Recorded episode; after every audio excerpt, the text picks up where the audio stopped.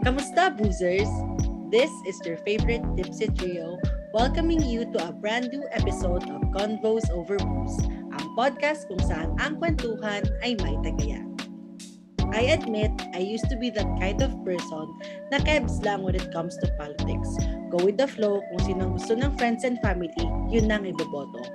Pero this past few years, especially during this pandemic, na-realize ko na, ah shit, every vote counts nga talaga. Hi, it's Apple! Maayos na track record, walang bahid ng korupsyon, at kaya makinig sa kanyang constituents. Ito sa tingin ko ang mga quality ng leader na kailangan ng bansa natin ngayon. Hi, this is Mix. The forthcoming elections are said to be some of the most important in recent history. Gone are the days when people like us who don't give a fuck about politics. Now, we hope that this will pave the way for a radical, different approach to our government system. Ako si Alvin. The election season is almost upon us. In a few weeks' time, pipila tayong lahat in our respective voting precincts to cast our votes. And while around this time, some of us may have already finalized their list, we're pretty sure na marami pa rin sa atin ang mga undecided on who to vote for. Katulad ko, actually, medyo undecided pa ako. Pero, di ba, mamaya natin chikahin yan. Kaya naman, truth. Kaya naman, in this episode, we will try to help you trim down that list. Don't worry, we are not here to endorse any candidate and cause any further divide than what this election has already caused. Ito ay kwentuhang magkaibigan lamang over a bottle of our favorite booze. So before that, what are you guys drinking for tonight? Ako, I'm drinking hard cider for tonight. I'm having white wine. Uh, Baka malasing ka dyan, ah. Tsura pa nga niya, parang uminom na o parang nakakalahating bote na nga, eh. Ako naman, it's been a while, I'm drinking a soju cocktail. So, before that, before ating chika, cheers! So, bago natin pag-usapan yung mga quality na hinahanap natin for our next leaders, pag-usapan natin, why is politics a very divisive topic? Parang every election na lang kasi, maraming friendships ang nag-i-end, emotions are very high, everyone's so passionate about their candidates. Tingin nyo, bakit kaya? I think one reason is because we tend to treat our candidates as idols, diba? Mm-hmm, yeah. Parang, for example, in one way or another, parang each of us are fans of a certain celebrity, ganyan. And sometimes, in our own ways, tend to either defend that celebrity in some sure. issues. Minsan naman, we, we idolize these celebrities so much that we do anything for them. Mm-hmm. So sa Pilipinas kasi, yun nga, we tend to treat them as idols or celebrities. Yes. Instead of, you know, as figures who are servants, public servants. Mm-hmm. So with us treating them as celebrities, medyo nawawala yung distinction between service and idolatry. Trot. I agree. Obviously, sa atin sa grupo na to, ako yung K-pop girl. So, I've been to several fandoms. Member ako ng different fandoms. Being I'm a multi-fandom K-pop fan. So, parang yun nga, same. Yung mga politicians sa atin, parang they have their own fandoms. Kung sa K-pop world, uso ang fandom war. Sa political, ano naman, uso yung mga ganun, yung parang political parties war. Parang ganun siya. Parang mm-hmm. talagang mag-gigit-gitan sila. Clash. Oo, ganun. Ganun talaga yung nararamdaman ko every time I see people, especially on social media, like my friends or kaya mga workmates ko. Talagang, as in, tag kong tag, git-gitan kong git-gitan. Ganun. Ganun yung itsura niya. Ako naman, in connection to K-pop fandom, ang pinagkaiba lang I think is because mas nakakahati yung political views because sa K-pop, pwedeng pareho silang sumikat. Pwedeng pareho silang andyan. As compared to when when it comes to politics, kailangan win or lose. Oo. Hindi sila pwedeng... Mm. So feeling ko, mas oh, heavy yung sa politics. And I feel like mas nagiging aggressive yung mga tao because kung ano man yung magiging resulta, makaka-apekto din sa kanila yan kahit na gusto ba nila yung uupo or ayaw nila. So, mm-hmm. maglalaban na nila kung ano yung gusto nila. Yes. Oo. So, may follow-up question ako sa inyo. May mga na-unfriend na ba kayong friends on Facebook or na-unfollow on Instagram or Twitter because of politics? Unfriend? I think so. Pero mas madalas akong mag, mag-hide or mag-unfollow ng tao. Mm-hmm. Yun. Especially during this time. Like, oh sige, gets kita. I respect your decision. I respect your opinion na siya yung iboboto mo. Kaya lang kasi minsan it's very aggressive to the point na parang teka lang. Teka lang naman, chill ka lang. Parang ganun. Mm. Yung iba kasi talaga, parang if, if you shared something na dun sa gusto mong politika. Tapos parang ano, mayroong naging bullying ang dating. Parang ina-target ka na nilang lahat. Parang hindi naman kita inaano, like okay, dyan ka. Dito ako. So, iba kasi ang aggressive talaga. Nagtatagtag pa na ano ka. Nagigets ko yun kasi parang ang tendency of most people online, instead of highlighting yung mga accomplishments or yung mga plataforma ng candidates nila, they tend to drag other candidates down. True. So, batuhan ng putik, ganon, which is, yun yung nakaka-off sometimes with social media. Mm. Ako din kasi, sometimes I do unfollow people on Facebook. Uh, most especially. Pero sometimes there are just people na, you know, Facebook friend mo lang sila, pero wala mm. ka naman talagang personal relationship with them. True. These people, yeah, I tend to unfriend them kasi parang there's no point in maintaining contact with this person. Person, agree. Mm-mm. Unless I know the person personally, tendencies, I, I don't follow you instead. Same. Ako din, to answer the question, ako nga easily, I can unfollow or block a person if I don't like what he's posting. Kunyari, ang pangit niya sa suot niya, I would easily unfollow you. Ang shallow. So, what more? I mean, what, so I can do that with this shallow reasons. Siyempre, I can do unfollowing as well with the heavier reason. Oo, uh, tama. Gets ko yun. So, ito. We are a few days away from the elections. Have you guys finalized your list? Meron na ba kayong mga napupusuan? Kumpleto na ba ang listahan? Meron na ba kayong daladalang mini checklist? Pagdating natin sa ating mga voting precincts.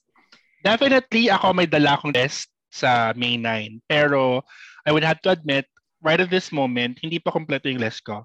Meron na akong iboboto for president, vice president. For senator, I think hindi pa kumpleto. I think I only have eight on my list. Tapos, sa local elections kasi, yun, hindi pa ako decided kung sino iboboto ko, to be honest. Sinong governor, congressman, vice-gov, lalo na sa mga... Mayor? No, not mayors, pero yung mga S B members, Sandiganbayan, Sandiganbayan, Panlalawigan, ganyan. Kasi parang, ang dami nila. And sometimes, ito ha, ako kasi, I've been living in Zambales during the start of the pandemic. And to be honest, hindi ko sila ramdam during the pandemic. Siguro dahil hindi ako madalas malabas, I don't know, maybe ako din yung reason.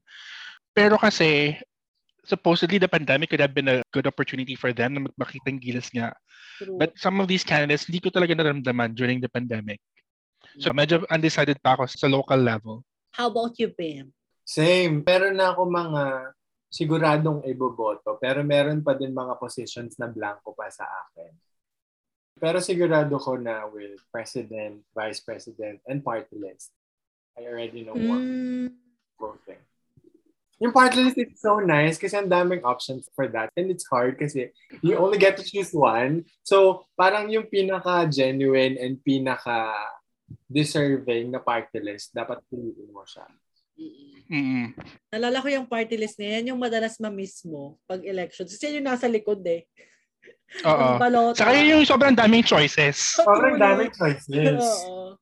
And speaking of party list, sobrang daming choices. Sometimes, supposedly, ito kasi party list groups na to should only be for the marginalized. Pero from what I have been observing for the past two or three elections, parang some of the party lists, hindi talaga pang marginalized community na unirepresent mm. nila, parang any-any na lang sometimes. Truly, kung anik-anik ka na lang. Talking about that, meron akong naging issue dyan na isa. Merong isa na nag-submit ang application for this specific party list and then hindi na-aprubahan, nag-resubmit with another one. Di ba dapat you're submitting for a specific agenda or reason? Tapos, mm-hmm. pinalitan mo lang siya on the spot because you're carrying the name. So, ikaw lang talaga. So, mm-hmm. kahit ano nga lang ang ano. True. Diba?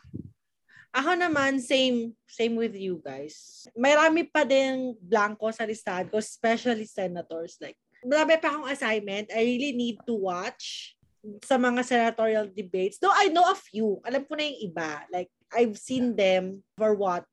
Ilan, mm-hmm. two consecutive years holding that title. So parang looking forward na lang ako sa kung ano pang ikukuda nila. Tapos yung sa local, yeah, same with mom. Hirap ako dun sa mga ano, yung sangguniang bayad. Kasi parang, ha, ang dami nyo, pero parang hindi ko naman nakikita lahat. So ayun. Nakikita ko nga lang kayo pag-eleksyon yung mga tarpaulin nyo eh. Charis. So ayun. Okay guys, let's go and talk naman about the qualities that we look for in a leader. So, kayo ba, when you decide on who to vote for, ano yung mga quality, characteristics, or attributes na hinahanap nyo when choosing to vote for someone? At bakit? Sino gusto mauna? Sige, simulan ko na. Okay. Ako, one is, gusto ko yung may maayos na track record, syempre. Lalo na kung hindi first time nung tao na tumakbo sa election, mahalaga yung may maayos na track record kasi yun yung magiging sukatan mo nung mga nagawa ng tao, kung may mga napatay yung paaralan ba, kung tumatakbo sa legislation, may mga na, napasang batas ba, ano yung mga napasang batas, may kinahinatnan ba yung mga napasang batas, kung let's say tumatakbo naman sa executive position, ano yung nagawa niya sa locality niya, maayos ba yung mga daan sa locality niya, sa lugar niya, ganon. May maayos ba na sahod ang mga manggagawa. workers, oh manggagawa, for example, mga municipal workers, o yung mga street sweepers, kunyari, di ba? Yung mga ganon. Kailangan natin yung track record, yung magiging basis natin, yung possible future performance ng tao. Ako naman, someone who is transparent. Mm-mm. Simple lang, someone who is very honest sa salin niya. It says a lot. Sa salin pa lang. Totoo. Yun, kasi I've heard people, even sa line of work ko, na nakasuhan sila even after they retired kasi hindi sila naging honest sa salin nila. Mm-hmm. As simple as that. Someone who, who can confidently show or share to people yung salin nila. Ganun lang. Ganun kasimple. Mm-hmm. How about you, Pe? Feeling ko, it's necessary na kung sino yung ibaboto man natin knows how to take accountability. Mm-hmm. Kahit na may delegation naman to other departments na hindi talaga sila yung hahawak personally or very hands-on to that. When it comes to, kunyari, nagkaroon man ng aberya on that specific department, alam mo yung, pwede niya pa rin supportahan yung team by taking yes. accountability kapag nga things uh, don't go as planned. Wait, totoo yan ha. Importante yan. Kasi lalo na kung if you are, for example, presidente ka ng bansa, there is such a thing as the doctrine of alter ego. So for example, yung mga actions kasi ng, say, mga department head mo or government agencies, they act on your own behalf. So, kung ano mo yung actions nila, nagiging actions mo as president of the country. I agree with them. Mahalaga na mayroong accountability yung leader na mamumuno sa atin. Gusto ko talagang sundan ng mga pa-doctrine yung sagot ko eh. Kasi buti na lang andyan sila. Truly, at least you learned something new today, di ba? Oo. Another quality for me or characteristic would be yung walang bahid ng corruption. It's important for me kasi sa gobyerno, whether you are an elected official, appointed, or an ordinary government worker, marami kasing tukso yes. sa gobyerno, di ba? Maraming opportunity for red tape, ganyan. Mm-hmm. Kaya napakahalaga na walang bahid ng corruption yung, yung candidate. Paano natin malalaman na wala siyang bahid ng corruption? Well, sabi nga ni Apple kanina, one reason is by looking at the salary of the person. So if there is a significant increase, for example, doon sa assets ng kandidato, possibly, I'm not saying na automatic, ito yung reason, possibly is galing from a dubious transaction, yung pag-increase ng assets ng tao, lalo na if you're gonna take into consideration magkano lang ba ang, for example, ang sahod ng mayor or ng governor or ng senator, di ba? And if you add those up for a period of one year, and then medyo malaki yung discrepancy, di ba? You have to ask yourself, saan nang gagaling yung additional income yung, or yung nat- napakataas na increase sa assets? Another one is yung rating from Commission on Audit, di ba? So parang all uh, government agencies would have to submit a report, not just yes. agencies, parang mga, kahit mga localities ng government natin. They would need to send a report to C O A on their transactions. So, ayun, you have to check kasi minsan, what happens is, nagkakaroon ng patungan ng presyo. For example, they would procure folders or bond papers for mm. their offices. Magkano ba ang isang ream ng bond paper? two hundred, three hundred? Yes. Tapos pagdating yes. sa C O A, ang lalabas na, sa liquidation, ang lalabas na presyo is one thousand, ganon, or two thousand. Oh. Minsan, sobra-sobra yung patong. So that's how they earn. Yes. So yun, yun yung mga bagay na pwede nating maging indicator, tignan, eh, may bahid ng corruption yung candidate natin. Check. Ako naman, another trait is consistent. Especially mm-hmm. sa mga re-electionists. Diba, every election period or campaign, mayroon sila yung meeting de avance wherein ito yung mga plataforma ko, ito yung mga gusto kong mangyari, ito yung mga projects and M M E. Ako kasi, nakikinig ako palagi sa ganun. Especially pag local. Kasi, chinecheck ko kung sa end ba ng term nila, nakita ko bang may nangyari or naitayo ba yung ganitong ipinapangakong building? Kasi Totoo. Yung iba, ang ginagawa, magpa-promise before election and then, pag malapit na ulit yung election, saka lang ipapatayo si Mm-mm. building. Maraming ganong eksena eh. So, pag ganon, ay, ay teka, so ano, gagawan mo lang kasi malapit na ulit yung election para bumango ulit yung name. Dapat, kung ano yung plataforma na ipinangako or sinabi mo na gagawin mo if you won, dapat gawin mo siya. Or mm-hmm. do something about it. Gawan mo ng paraan, actually, parang gano'n. Hindi yun napapako. To make it happen, yes. Another trait for me is that a leader should be a good listener and cares about others, especially the majority. He or she wouldn't only listen to his or her advisors, but also to the people. Mm-mm. Na at yung may pakialam sa sa ibang tao. Hindi lang yung personal na intentions o yung agendas niya, yung laging, ano mo yun, ginagawa niya ng paraan, tinatrabaho. To piggyback on what Bim said, kasi personally kami nang nasa list, sinilagay ko din sa akin yung marunong makinig sa constituents niya. Or alam yung pulsa ng masa, we have to take note na dito sa Pilipinas, since we are a democratic country, ang leaders natin, they represent the people. We are not in an autocratic kind of government na kung ano yung gusto ng leader, yun na yun. Yun na yun, di ba? We vote for our leaders because they represent us. So kung ano yung pulso ng masa, I believe yun yung masusunod dapat. Although yes, of course, we elect them kasi they have wisdom or knowledge that is required for the position. And sometimes, in some instances, meron talaga mga transactions where they don't necessarily have to, to inform the, you know, the people on what's going to happen. Ganyan. For example, when you are to come up with a treaty with, with other countries, ganyan. Pero kasi, naniniwala pa rin ako na kung ano yung pulso ng masa, mahalaga na masunod siya. Kasi eventually, in order to implement Uh, laws or ordinances, kailangan merong hatak ng masa. Kailangan maluwag sa puso ng masa yung pagsunod sa mga pinapasan yung batas or ordinansya. Kaya importante na masusunod din kahit papaano yung boses nila. Kasi paano sila susunod kung, alam mo yun, obvious naman na there's no wisdom dun sa, sa mga pinapasang batas or mga ginagawang proyekto, di ba? Mahirap siyang sundin. Sabi sa inyo, kaya talaga short lang yung answers ko kasi i-expound na next. Truly. Para ayoko na magsalita, wala na akong masabi. Chares. Ako naman, last siguro, someone who knows how to handle him or herself. Yung para ano, my grace under pressure. Yes, yun, yun, yun, yun. Hindi yung pabebe, hindi yung biglang mm-hmm. magwawarla on what? On national T V or parang sensitive on simple things. Kasi I've seen... Ayaw natin ng balat sibuyas. Yes. Even myself.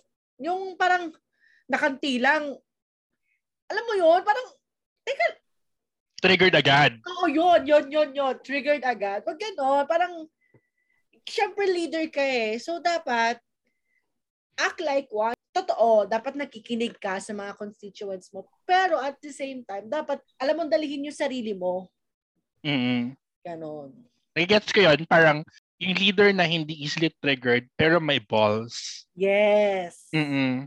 Totoo. Sometimes totoo din yan, no? Since leaders need to have wisdom or they should have that wisdom kasi sila yung nasa posisyon, di ba? Mm. Sometimes they know better than us. Totoo naman yun. Ooh.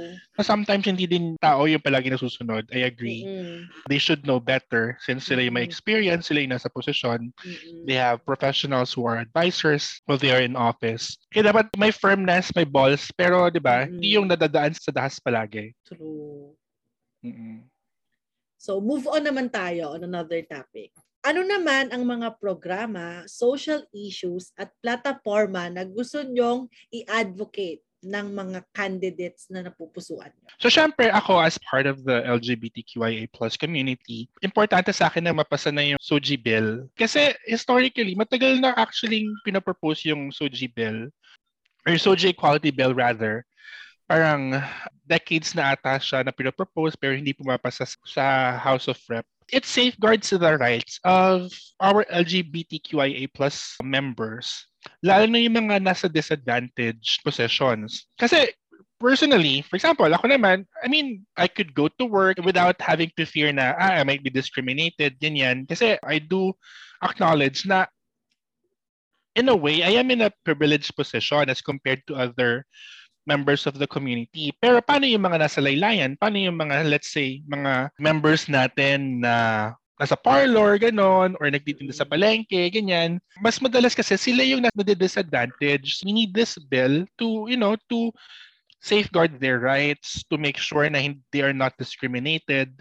Diba? So yun, it's very important for me na mapasa tong bill na to. Ako naman, being a frontliner, bombero ako and at the same time, nurse kasi ako. So, ever since naman, ang ina-advocate ko palagi is healthcare. Like, te, we've seen the worst during the pandemic. Mm-hmm. And whether we like it or not, at no matter how many times natin i-deny, it's very sad na ganun yung healthcare system ng Philippines.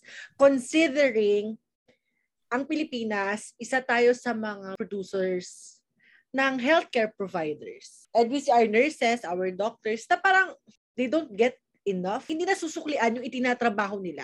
I can say like, ma'am, privilege ako kasi napunta ako sa ibang line of work. And I admit, yung sinasahod ko ngayon is better compared sa mga kabaro ko na nurses sa mga public hospitals sa Philippines. So parang ang lungkot lang kasi parang dapat, supposed to be, pareho kami ng kinikita eh. Or dapat, I think, deserve nila, especially during this pandemic, deserve nila ng mataas na sahod.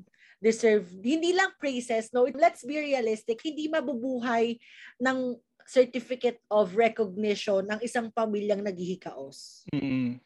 O yung palakpak, ganon. Oo, no, hindi. Hindi ka mabubusog nun, te.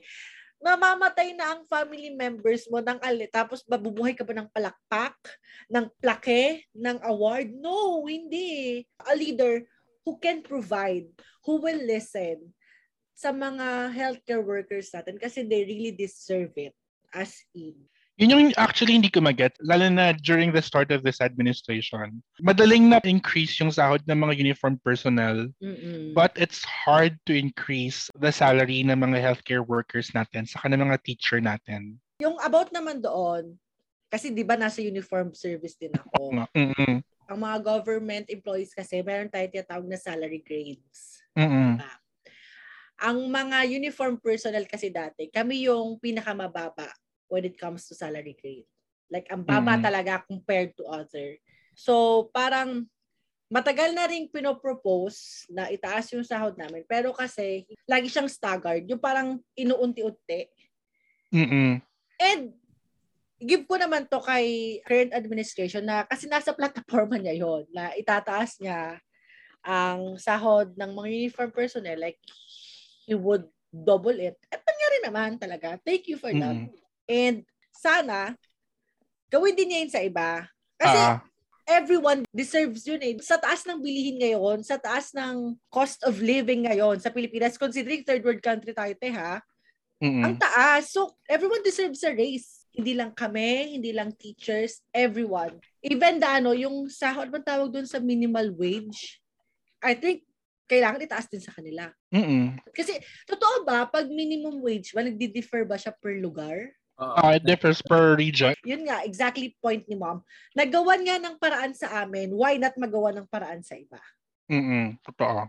How about you, Ben? Dalawang programs na gusto kong ma-focus ng gobyerno this coming twenty twenty-two would be the economy and jobs mm-hmm. of the Philippines. Actually, even before the pandemic, eh, parang problema na yun ng Pilipinas. Mas lumala lang because of True. the pandemic. Mm-hmm. So, I hope ito yung mga underlying these main issues will be solved this coming government administration. Another cause or social issue na gusto kong ma-highlight ng administration na to is yung passage ng divorce bill. Mm. This is a divisive topic, lalo na we are in a Catholic country, True. ganyan, and we give so much consecration to the sacrament of marriage. But we also have to recognize na marami sa mga citizens natin, women most especially, who are in an unhappy marriage. Oh, I agree. Diba? Hindi lang ano ha, wait lang, hindi lang unhappy marriage, pero abusive marriage pa yung karamihan. Yeah. And you know, they don't have any way out of it. Sure, one could say meron namang legal separation, meron namang annulment, but the difference kasi with annulment is that mas mahal siya, plus iba yung grounds kasi ng annulment as compared to divorce. divorce. If legal separation naman, it doesn't necessarily dissolve the marriage. Diba? It only dissolves the property regime of the couple, ganyan. Pero yung parties, yung mag-asawa, they don't have any freedom to marry another person, diba? Yeah. So yun yung reason why it, it's important or why gusto ko na mapasa yung divorce bill sa Pilipinas. Plus the fact na hindi lang mag-asawa yung nagsasuffer in an unhappy marriage. Mga anak din. It creates trauma, di ba, sa mga bata that they could carry on, you know, to their own married life. Isa pa yun sa mga tinatry nating masolusyonan by passing the divorce bill, yung generational trauma that it could give to kids. So yun. Ako naman, another thing is about sa education, especially on research. Eh, hindi kasi nabibigyan ng pansin ang research sa Philippines. Like, they... Filipinos are smart people. Di ba? Parang... Oo. Ay, maraming potential. Oo, Uh-oh. yun. Nasasayangan ako sa potential. Like yung, um, what you call this, yung test kits, yung ginawa ng... Ah, uh, U P. Uh-oh. Diba? And then, hindi siya... Na-utilize. Oo. Sayang. Tapos ano mm-hmm. what? We opted to buy. Eh, kaya naman natin gumawa at mag-provide sana. Even vaccinations, other countries nakapag-provide sila ng sarili. Why not tayo? Hindi man lang tayo umabot sa point na research man lang sana. Parang ganon. Mm-hmm. So, yun. Parang sana buhayin yung research. I mean, sayang kasi yung potential. Siguro to add lang ako dyan, apart from research, siguro we need to have logic classes as early as high school para ma-develop yung critical thinking ng mga bata. Yun di kasi yung kulang eh, apart from doing research, lalo na ngayon, mm. in the age of social media and of fake news. Yeah. Apart from doing research, it's also very important for us to distinguish ano ba yung totoo sa hindi. Mm-mm. So I think a good critical thinking skill would need to come into the picture, yung kailangan ma-develop para maiwasan yung mga ganon. Yung um, historical revisionism, yung fake news, yung mga ganong bagay. True. Ako naman, initially, I wanted to talk about constitutional reform or foreign relations, pero parang masyadong mahaba yung usapan. Kaya wala akong masyadong knowledge doon. So, kung ano na lang yung palagay ko na pinaka-importante, I feel like gusto ko ma-solve na yung problema ng Pilipinas about corruption. Mm-mm. Kasi even other countries sinaslap na tayo na sa sobrang corrupt na ng bansa natin, from the smallest bribery lang to the biggest pagnanakaw. So I really hope na matigil na yun. Kasi I feel like kung walang corruption, mas ma-distribute na maayos yung budget or yung fundings ng Philippines. Sayang naman, katulad natin na good taxpayers tayo. Mm. Saka hindi kasi ako naniniwala sa hindi na mababago yan kasi from the roots na yan, nakasanayan na yan. No, mm-mm. You can change things. Pwede mong gawin yan kung gusto mo talaga. Wala kasing nasasampulan. Yun nga eh. If you really wanted to do it, you can do it. We have laws that punish corruption. We have oh. the Sandiganbayan. We have the Ombudsman. Sure, sige, sabihin natin may mga nasasampulan. Sige, I retract my earlier statement. But wala sa mga national officials natin yung na-involve sa corruption na nasasampulan. Or kung meron man, napapakawalan. Okay, so last na pa-question for tonight. Eh ano naman yung mga issues that would break it for you? Meaning, yung mga issues that would make you say, it's a no for me. Pass para sa candidate na to. Ako, syempre, pass na sa akin kapag meron ng history ng corruption. Kahit hindi pa siguro napapatunayan, kahit yung may case na again or meron ng strong case sa Sandiganbayan or sa R T C, as taxpayers, parang ang hirap ipagtatiwala ng pera mo sa taong meron ng history ng corruption. Parang ano eh, parang magpapautang ka ba sa tao na alam mong um, scammer? Alam mong scammer, di ba? True. Yung isa sa mga make or break ko. Ako, isang hard breaker for me is if it's gonna concern human rights. Parang no matter how he or she will defend his action, if ang end point nun is he violated human rights ng isang tao, it's a no for you. That's correct. Ako naman, bilang resident atheist na grupo, Chares. Ako, hindi naman sa ang negative ko or hindi ako naniniwala sa religion or something. Pero kasi medyo iffy ako sa mga candidates who would say na ipagpapasa Diyos na lang ang lahat.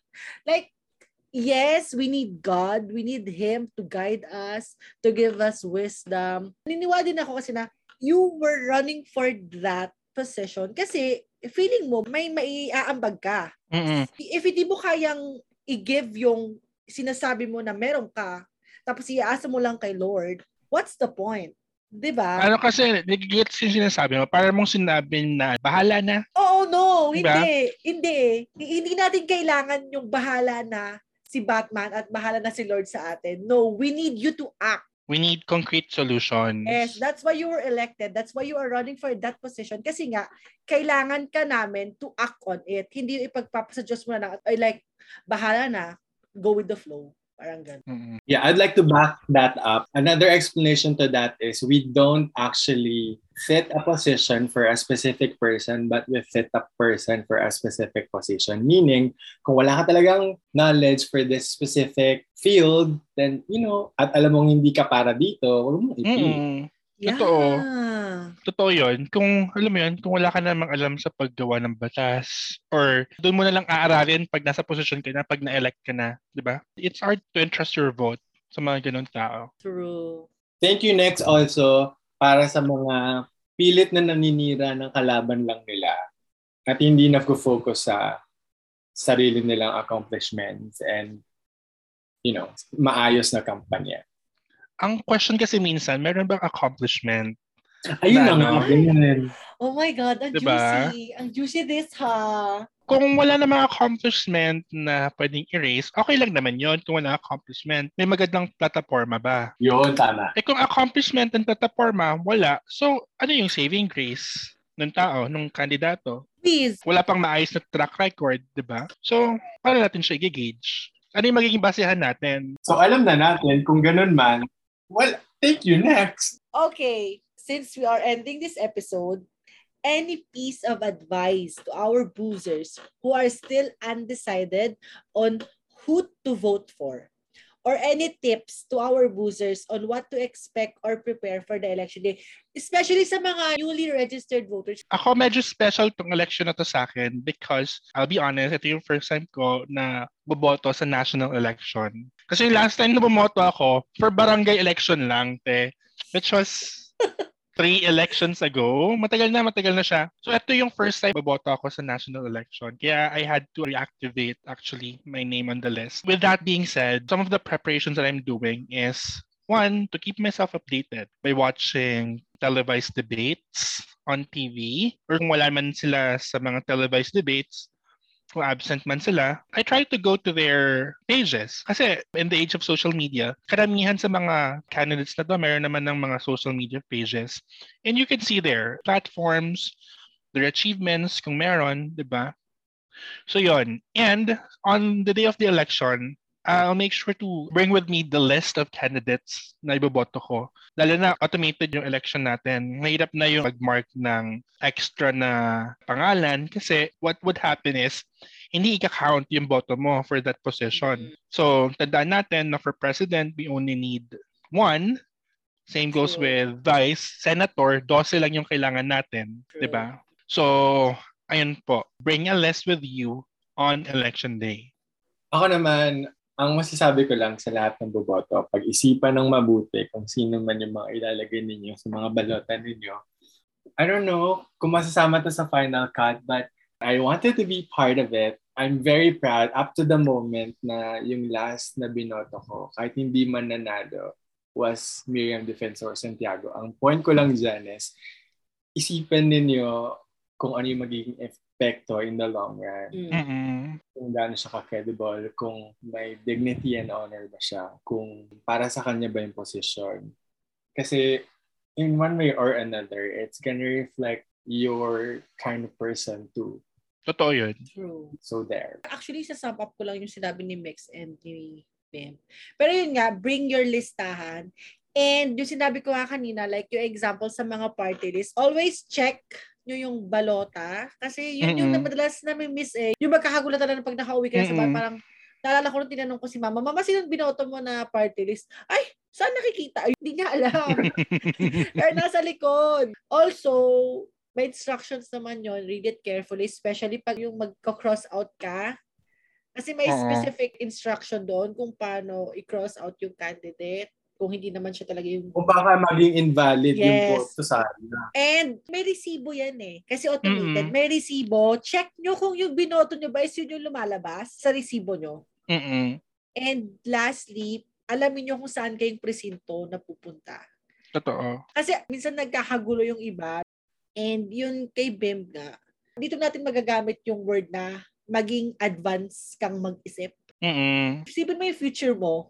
Like in the next six years, ano bang kahihinatnan ng pagboto mo na yan? Mabipicture out mo naman yan. Like hindi siya ito yung exactly na mangyayari. Pero kasi may isip mo na siya eh. Na pag ito ba yung binoto ko, may trabaho pa ba ako? Pag ito ba yung binoto ko, magkakaroon ba ako ng mas magandang benefits? You will know. Totoo. To add on what the both of you said, tandaan natin na yung election is not just a one-day event. So whatever would be the outcome of the election, lalo na national elections or national officers, we would have to stick with them for the next six years. Mm-mm. And some might think na, eh, election lang naman yan, hindi naman natin sila mararamdaman. Well, I beg to disagree because ito yung mga taong ihahalal natin. These are people who would make policies for us. Policies that would affect the gas prices, yung presyo ng mga bilihin, diba? Yes. Yung mga mangyayari sa safety ng bansa natin for the next three mm-hmm. or six years. So, nakasalalay yon sa mga taong iahalal natin. So, it's not just a one-day event. At mali yung pag-iisip natin na any-any lang yung election. True. Diba? So, yun. Can I just add pala, mapasaringan ko lang yung topic about vote buying. Like, te, it exists. Mm. Isipin mo na pag binenta mo yung boto mo sa halagang five hundred pesos, imagine mo yung kukunin niya sa'yo in the next three or six years. Hindi Mm-mm. lang five hundred yung kukunin niya sa'yo. Ganun lang kasimple. Kahit saang aspeto ng buhay, meron ba talagang tao na gagastos ng ganitong kalaking pera for you at hindi siya magsisik ng kapalit? Mm-mm. Diba? Kinampute ko siya. So let's say, ibebenta mo yung boto mo for five hundred pesos oh. and mananalo yung candidate mo. So there are three hundred sixty-five days in a year. So that's for three years, that's one thousand nine hundred ninety-five days. So parang binibenta yung bawat araw ng buhay mo for the next three years for forty-five cents. So ganun lang ba kaliit yung presyo ng pang-araw-araw mo, di ba? Di ba? forty-five cents ka lang? True. No! You cost more than that. You do not deserve five hundred pesos. We deserve better leaders, better governance. True. So that's it, I think. Okay. So how about you, boozers? What are your election make or breaks? Share us your stories by tagging us in our social media accounts and use the hashtag Convos Over Booze and hashtag C O B election twenty twenty-two. Feel free to follow us as well on our social media accounts. I am on Twitter and Instagram. That's mix underscore universe, M I K S underscore universe. I'm on Instagram and Twitter. That's at Apple Salido. I'm on TikTok and Twitter at Aldin underscore PH, Facebook and Instagram at Aldin.ph. You may also visit our Twitter and Instagram accounts. That's at Convos Over Booze. Please don't forget to like and follow us on Apple Podcasts. And if you're listening via Spotify, do click that follow button and notification bell to be notified once we drop new episodes. Plus, don't forget to give us a five-star rating on Apple Podcasts and Spotify. And also for partnership and collabs, or if gusto nyo mag-share ng kwento ninyo for our Dear Auntie episodes, you may email us at convosoverbooze at gmail dot com. Final reminders, we may be seeing a decline in COVID cases, but it doesn't mean that we have to put our guards down. Let's still follow safety protocols, mask mandates, and sanitize, sanitize, and sanitize. This is season two of Convos Over Booze. Cheers!